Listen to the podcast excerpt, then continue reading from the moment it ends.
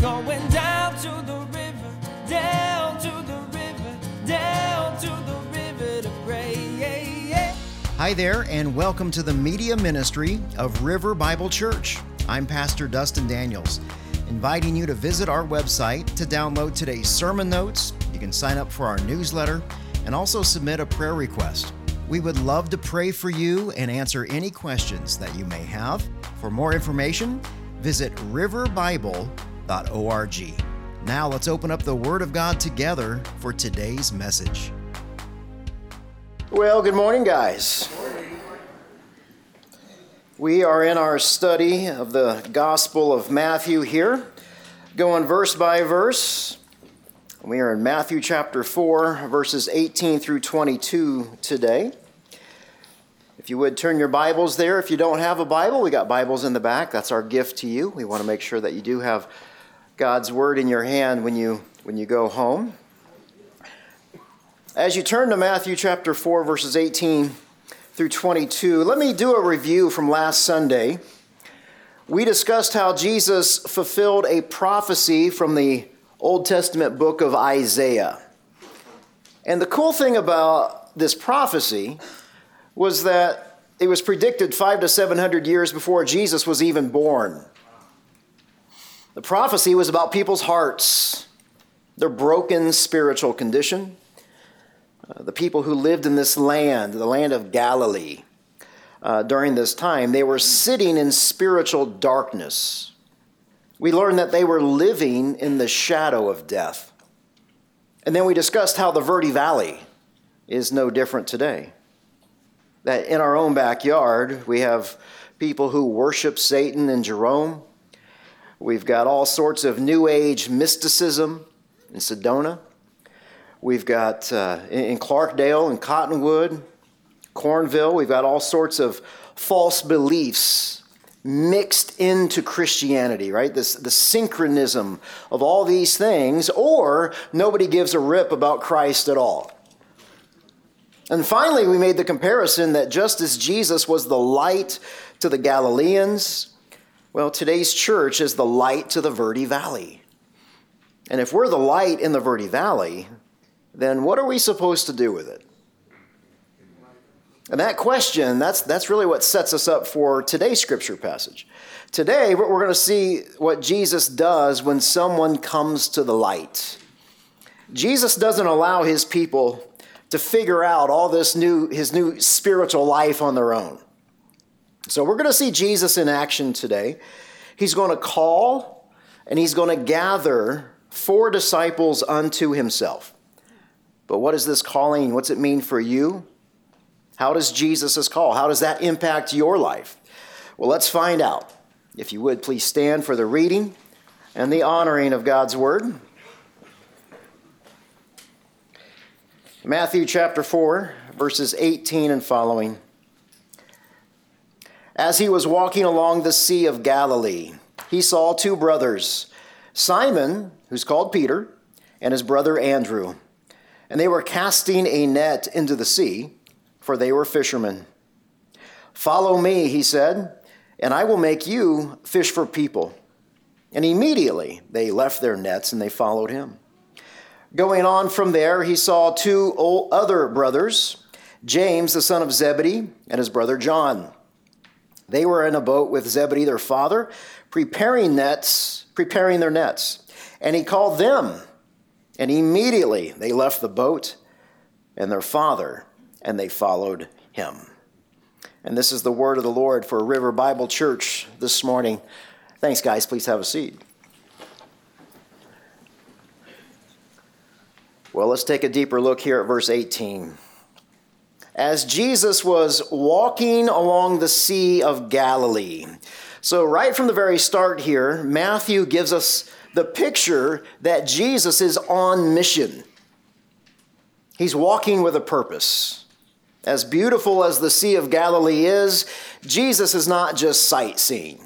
Right? What Jesus is doing is he's replacing the 12 tribes of Israel with the 12 disciples. The 12 tribes, they failed to be obedient. The 12 tribes, they failed to evangelize. Israel was supposed to spread this message of the one true living God, Yahweh. They were supposed to spread it to the other nations, but they didn't do that. In fact, they didn't even try to do that. Rather than going out into the world, what they did is they shut themselves off from the world. So with Jesus now walking along the Sea of Galilee, really this is a do-over for the nation of Israel. Jesus' whole life is a do-over. That's why Jesus is called the second Adam, the new Adam. Jesus is going to do what Adam and Eve failed to do. Jesus is going to accomplish what the nation of Israel failed to do as well. So back to verse 18, as Jesus was walking along the Sea of Galilee. So we learned about the area of Galilee last Sunday, specifically with Nazareth and Capernaum, and today we're going to learn about its sea. The Sea of Galilee is about 8 miles wide, 13 miles long, and it's nearly 700 feet below sea level. It has several different names and even more different spellings for those names. It's called the Sea of Chinnereth or the Sea of Tiberias as well. Luke, in his gospel, he always calls the Sea of Galilee, he calls it a lake. Dr. Luke, he's probably a bit more seasoned than the other gospel writers as far as traveling goes. So he's familiar with how large an actual sea is. He's probably seen the Mediterranean Sea, maybe traveled on it. Regardless, the sea or the Lake of Galilee was known for its fishing. Josephus, a Jewish historian, he was also a one-time governor of Galilee. He states that the lake had 240 fishing boats on it. That's quite the fishing enterprise for such a small lake. So back to verse 18, Jesus saw two brothers, Simon, who is called Peter, and his brother Andrew. So let's talk about these two men. Peter eventually becomes the leader of the 12. If you've grown up in church, we know Pete well, don't we? His mouth is shaped like his foot. We know this. Andrew is not as prominent as the other disciples. Here's the interesting thing about Andrew is that Andrew is always bringing people to Jesus. Andrew brought Peter to meet Jesus in John chapter 1. Andrew brought a little boy with a sack lunch to Jesus in John chapter 6. Jesus then used that sack lunch to feed over 20,000 people. Andrew, he brought a group of Greeks to meet Jesus in John chapter 12. So that gives us some insight here about Andrew's personality. Back to verse 18. So they, that's Pete and Andy, they were casting a net into the sea, for they were fishermen. So we know who these men are, and now we know their profession. Peter and Andrew, they are commercial fishermen. They are not casual hobbyist anglers. Now, can you picture what these guys look like? Now, don't think of it, the movies that you've seen. Just picture what we've been talking about. These men are professional fishermen. They've been working all night long. So physically, these men are strong. Emotionally, they're strong-willed. They're rough around the edges. They talk like fishermen. They smell like fishermen. Why? Because they're fishermen. That's what they do. This is who they are. Y'all getting the picture? So Peter and Andrew, these are manly men. These guys are not wimps. Notice how Matt gives the detail into their style of fishing here. He says they cast a net into the sea. So they're not using a fishing pole. They're not using this hook and line or a stick with a string on it. They are throwing this big, heavy net into the shallow water. They're dragging this thing along the shore. And this net was large. It was a big circle. It was weighted down with stones. And then when they pulled the whole thing up, it tightened around the fish. So these guys are working. This is just another day in the life of Galilee. This is what they've been doing for years and decades. And then all of a sudden, Jesus walks up to them and says this.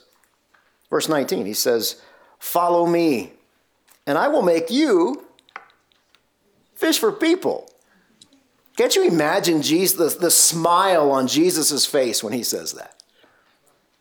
Now, this statement, it seems abrupt here in Matthew's gospel, because it kind of sounds like, when you read through it fairly quickly, you know, Jesus, he's just taking a stroll on the beach, and he walks up to some strangers, and he makes this bizarre statement.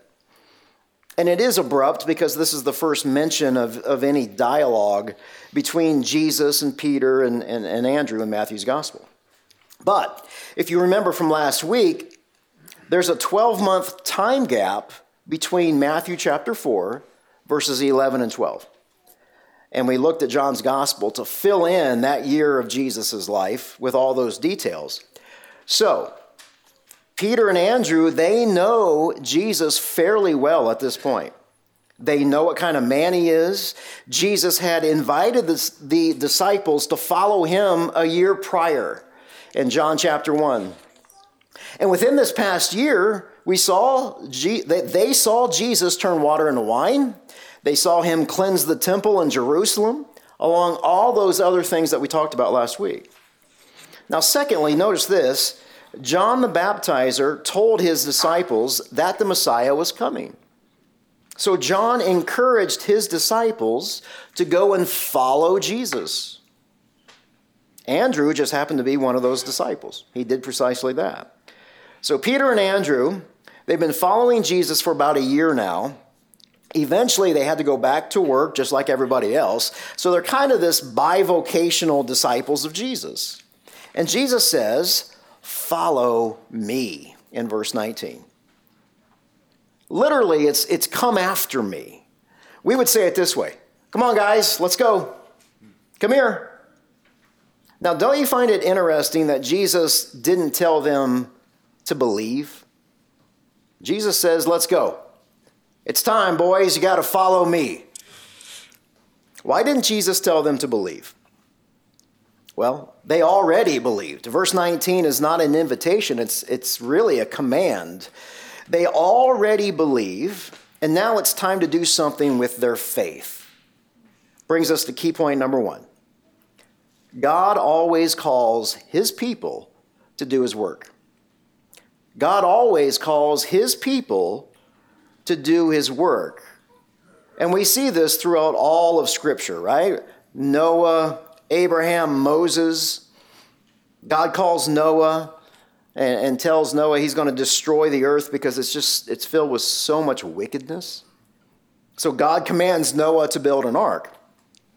And I just see Noah going, well, okay, I'll do that, but what's an ark? You know, what's that? Genesis 6:22, Noah did this, and he did everything that God had commanded him. God chose Noah for a very specific purpose. God also called Abraham. Listen to the wording of this call. This is fascinating. Genesis 12:1. The Lord said to Abram, "Go from your land, your relatives, and your father's house to the land that I will show you. And I'm going to make you a great nation. I will bless you. I will make your name great, and you will be a blessing. I will bless those who bless you. I will curse anyone who treats you with contempt, and all the peoples on the earth will be blessed through you." So Abram went as the Lord had told him. And I think the most famous calling would be Moses. We all know this story. Exodus 3:4. God called out to Moses from the bush. "Hey, Moses." Can't you just see Moses just walking around? He's on a mountain. No one else is around. And he hears his name, Moses. Starts to walk away. "Moses, here I am." The amazing thing about being called by God, and Moses is such a great example, is that Moses argues with God. He gives God excuse after excuse after excuse why he has the wrong guy. And yet God doesn't have the wrong guy. Why? Because he's been chosen by God. I love that. He's been chosen by God to do God's work. So we fast forward several thousand years, and we see God in the flesh. His name is Jesus, and now he's calling more men. Now notice here, this is the second call from Jesus to Peter and Andrew. And this call is different than the first. First call was in John 1. These men are already disciples, but now they're being called into full-time discipleship. They had made a previous commitment to Jesus, but they had not yet given their lives over to Jesus. Jesus allowed a full year to pass for this relationship to build between these men before he asked them to do something new. Some say that this is the call of salvation, but notice what Jesus says here.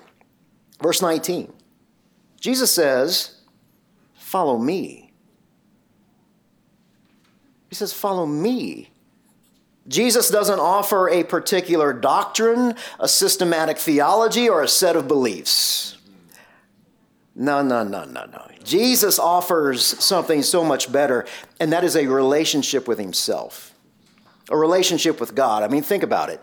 Jesus came from heaven. He steps down off his throne in heaven. He becomes a man. When he was in heaven, he was in perfect community with God the Father and God the Holy Spirit.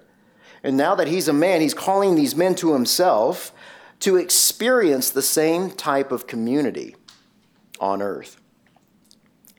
So Jesus calls Peter and Andrew to give up everything they've ever known and to join him in full-time ministry. And they know this, that they know that this what this call is, and they're excited about it.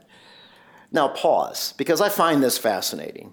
Isn't it interesting that Jesus calls others to join him in his walk, in his journey, and for fellowship?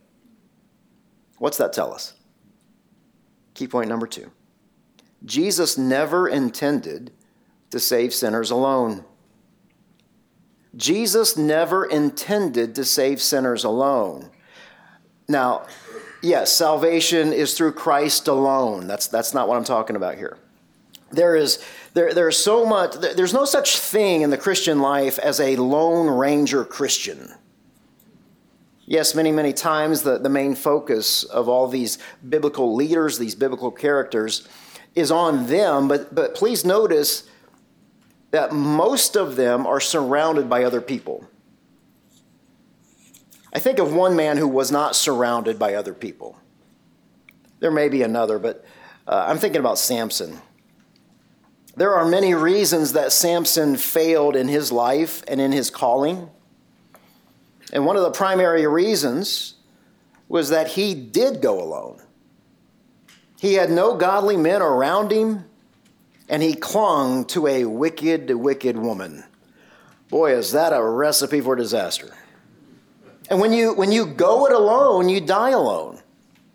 So we are to follow Jesus. We're to be surrounded by community because Jesus himself was surrounded by community.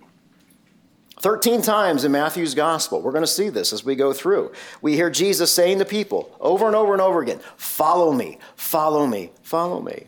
And in verse 19, it says, "And I'll make you fish for people." Jesus said, "I will make you. I will do this. I will train you." And the same is true for us today.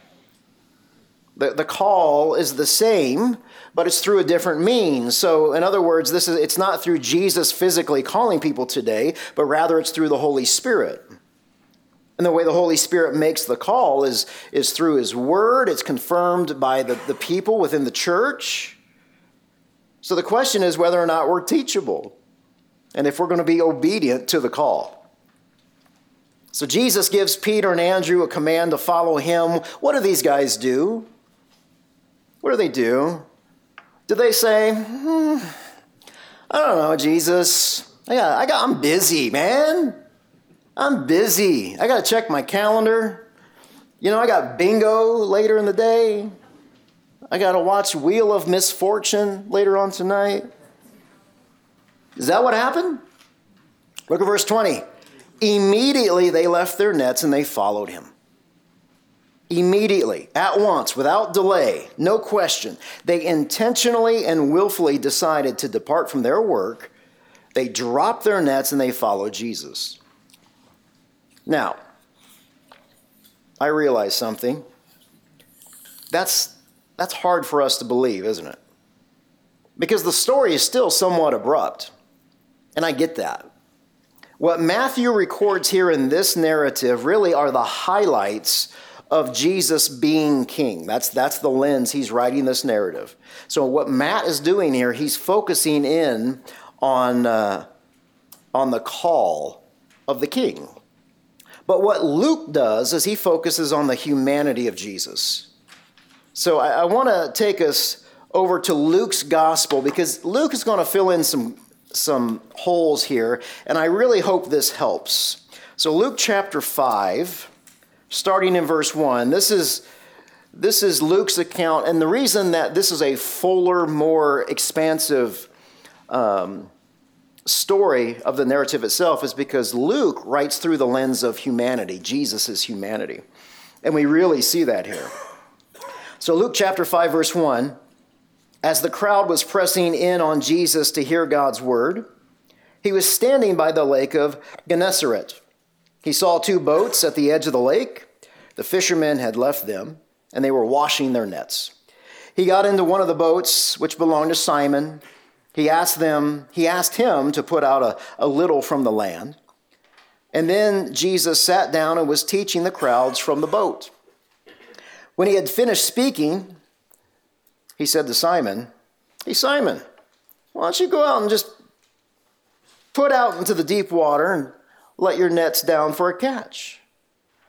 "Oh, master, we've been working all night. We're tired. We've caught nothing. But if you say so, I'll let down the nets." When they did this, they caught a great number of fish, and their nets began to tear. So they signaled to their partners in the other boat to come and help them. And they came and filled both boats so full that they began to sink. When Simon Peter saw this, he fell at Jesus' knees and he said, "Get away from me, Lord. I'm a sinful man." For he and all those with him were amazed at the catch of fish that they had taken. And so James and John, Zebedee's sons, who were with Simon, they were Simon's partners. "Don't be afraid," Jesus said. "From now on, you will be catching people." And then they brought the boats to land. They left everything, and they followed him. They left all the fish. They left the nets. Brings us to key point number 3. Christianity is not only a set of teachings to understand, it's a person to follow. Christianity is not only a set of teachings to understand, it's a person that we follow. Matthew doesn't record any hesitation for Peter and Andrew to leave their nets here. Their nets equaled their livelihood. This is how they made a living. Fishing is all they've ever known. They don't fish. They don't eat. It's like a general contractor leaving his tools behind. It's like a lawyer leaving his books, or a doctor burning his license to practice medicine. You know what this story kind of reminds me of? Remember Elijah and Elisha? The way that Elijah called Elisha? It's almost as if Jesus is imitating that call in 1 Kings. Jesus even hints at this Old Testament narrative in Luke's gospel. Jesus said, "No one, having put his hand to the plow," right? You put your hand to the plow and looking back like, "Uh-oh, I think I've made a mistake. Maybe I didn't hear the call," is fit for the kingdom of God. Now, all those things go through our minds when we're called. What's interesting here is really how both Elijah and Jesus, they invert the standard procedure for disciple making. Generally, the disciple would go ask the rabbi. Rabbis waited for students to apply to them, and we still do the same thing today. If you want to go to college, you have to apply. You may get a scholarship, but you still have to fill out the paperwork. That's not how Elijah or Jesus did it. Jesus chooses his disciples. So pause. What's that tell us? Jesus chooses. To be chosen by Jesus is supernaturally special. God himself is making a distinction between the chosen and the rest of the world.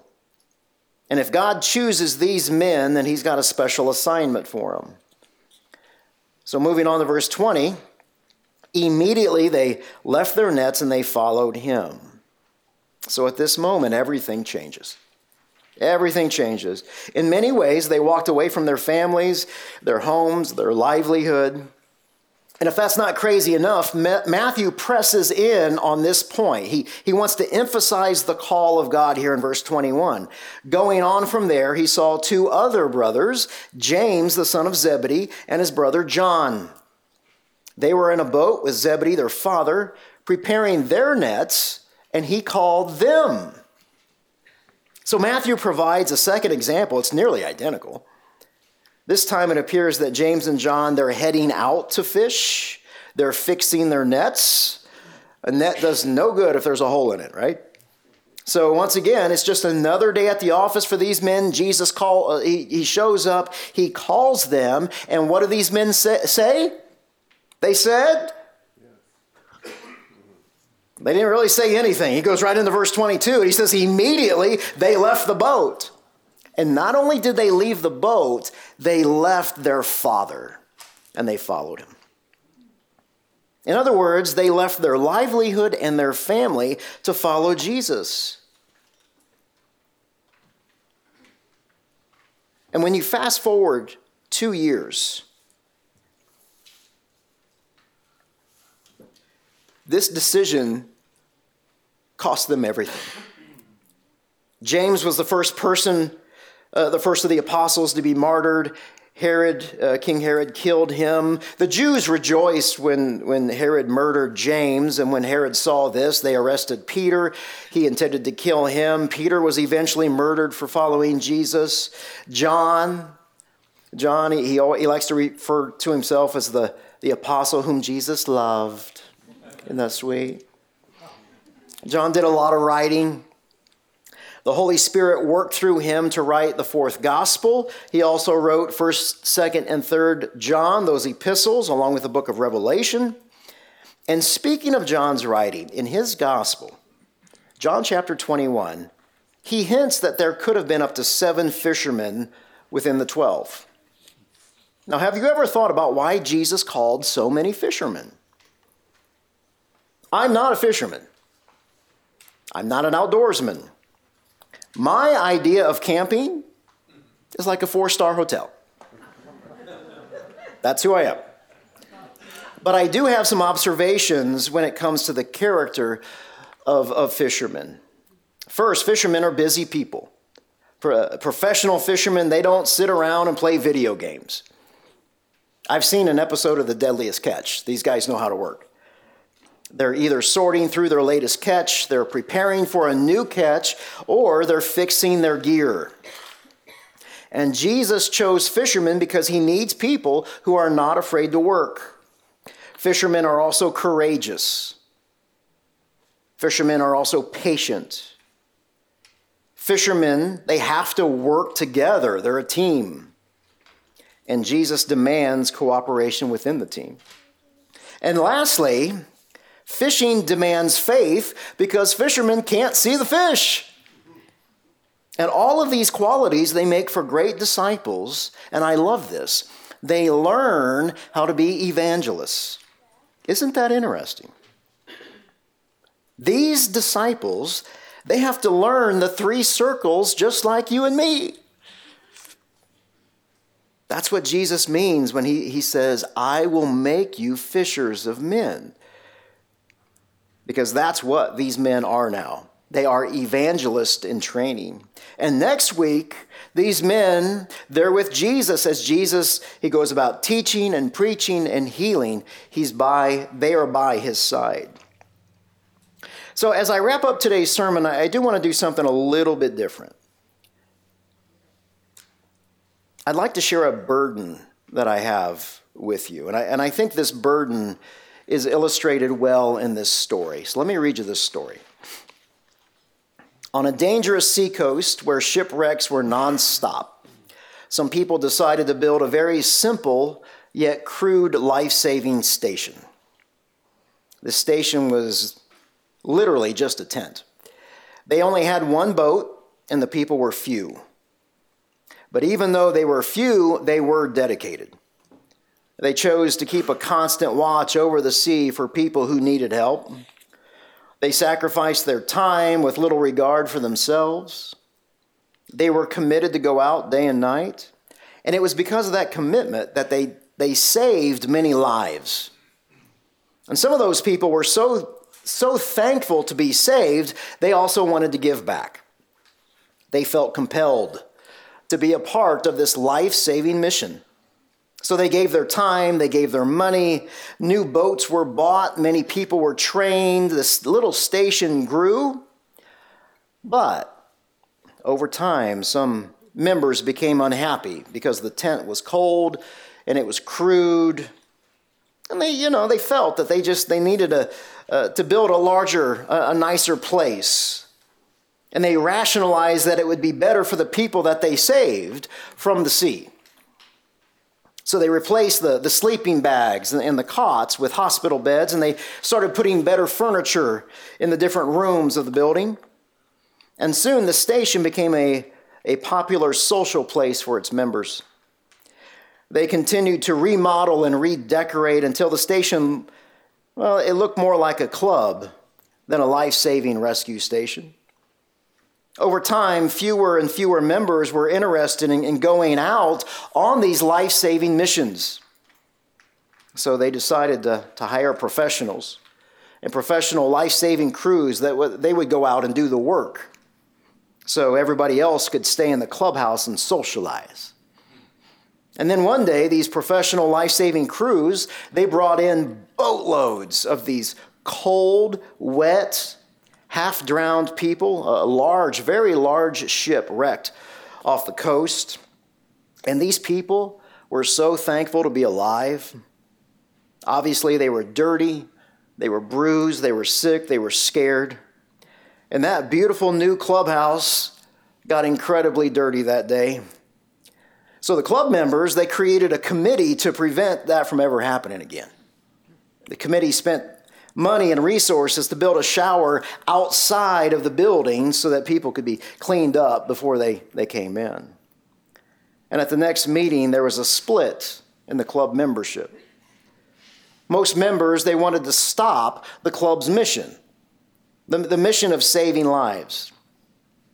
And they claimed that the whole thing had become an unpleasant hindrance to their newly expanded social life. Other members insisted on keeping the original mission of the club. They passionately pointed out saving people's lives from the sea. That's why they exist. That's our primary purpose. I mean, after all, they're still called a life-saving station. But those members, they were voted down. They were told that if they wanted to save lives, they could go build their own station down the coast somewhere. And that's what they did. As the years went by, the new station gradually faced the same exact problems as before. It too became a club. Its life-saving work became less and less and less of a priority. And the few members who remained dedicated to the original work of saving people's lives began yet another station. History continued to repeat itself, however. And if you visit that coast today, you're going to find a number of exclusive clubs along the shore. Shipwrecks are still reoccurring in those waters, but most people drown. This modern-day parable points to the heart of my burden, not only for you, but also for the people of the Verde Valley. You know, it wasn't too long ago that we had a church split here at River. When I was commissioned to be the senior pastor, River Church, as it was called back then, just several years ago, it was a club. There hadn't been a baptism in 6 or 7 years. The baptismal at that time, it looked like a kiddie pool. It was stuck in that closet back there. It got ate up by mice and rats. So the most significant change when I came in was from this pulpit. The decision to teach the Bible verse by verse. And we've been doing that. I mean, can you believe it? We've been doing that for nearly 4 years now. It's crazy. And by God's grace, this little church on the hill now offers 6 Bible studies throughout the week. That's crazy. So by God's grace, we are a teaching church. And that's wonderful, because we are fulfilling part of the Great Commission. But here's my burden. Moving forward, what are we going to do with all of this? What are we going to do with all this knowledge about Jesus? Or maybe a better question is, what are we going to do with Jesus? A pastor friend of mine, he says this. He says, we have a choice. We can either be fishers of men or keepers of the aquarium. Isn't that good? The idea of keeping and maintaining and managing the aquarium, that's called iChurch. Right? iChurch is where we come here and we complain about the music. iChurch is where we critique every detail of the sermon. iChurch is where we demand to be served. We would never say that, but that's our attitude. iChurch is where we refuse to allow God's word to transform us into the very likeness of Christ. You know, there's a reason our mission statement is nailed to the outside wall there in the foyer. Experiencing God verse by verse. Now, here's the thing. Learning God's word is only the beginning of this journey. It's only the beginning. We have to ask ourselves, all right, what are we going to do next? I mean, is this as good as it gets for River Bible Church? Are we just going to live in Groundhog Day, Sunday after Sunday? Come here, worship, learn God's word? That's where Peter and Andrew and James and John found themselves this day. See, we experience God verse by verse, and don't forget this, guys, so that we can experience God day by day. Experiencing God verse by verse is vertical. It's theological, and it's very, very important. But experiencing God day by day, that's the horizontal portion of the cross, because it's about people. It's always about people. How do we do that? How do we make this about people? How do we go horizontal? We do that by going fishing. We have to be intentional. We just learned how Jesus called his first 4 disciples. Nothing has changed over the past 2,000 years. God is calling you too. It's a constant call. Have you noticed that? It's a constant call. Everywhere we look in the Verde Valley, people are drowning spiritually. And dear friend, you can't. You can't teach a drowning person how to swim at that moment. Somebody somewhere has got to jump in and get wet and get dirty and save the guy. The whole work of evangelism is a form of spiritual rescue. I find this so hard to believe. I really do. That you and me are God's marketing plan for the gift of salvation. This gift that he's given to us, we're to spread the news, right? It's hard for me to believe, because I'm like, God, hello, have you met me? Have you met us? Have you looked around? There is no plan B, though. I mean, this is what the Great Commission is. And by the way, do you guys realize how much more influence that you have out in the Verde Valley than me? When people find out I'm a pastor, they immediately shut down. But not as much with you, right? Why is that? Well, because you're an ambassador for Christ disguised as a retiree. You're a business owner undercover as an evangelist. Your artists and salesmen and nurses and mechanics and contractors and your builders. And we're all working together, right? Within these professions for the building up of God's kingdom right here in the Verde Valley. Now, I can stand up here every single Sunday and I can blow this spiritual foghorn to equip you guys as saints for the ministry. And I'm going to continue doing that. But the question remains, what are we going to do with Jesus after that spiritual foghorn sounds each week? That's why the three circles is a priority. It's why we show those videos nearly every Sunday. It's why many of you, you've been trained.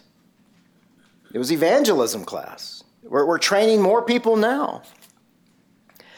It's amazing to me. Jesus taught Peter, Andrew, James, and John how to turn everyday conversations into gospel conversations too.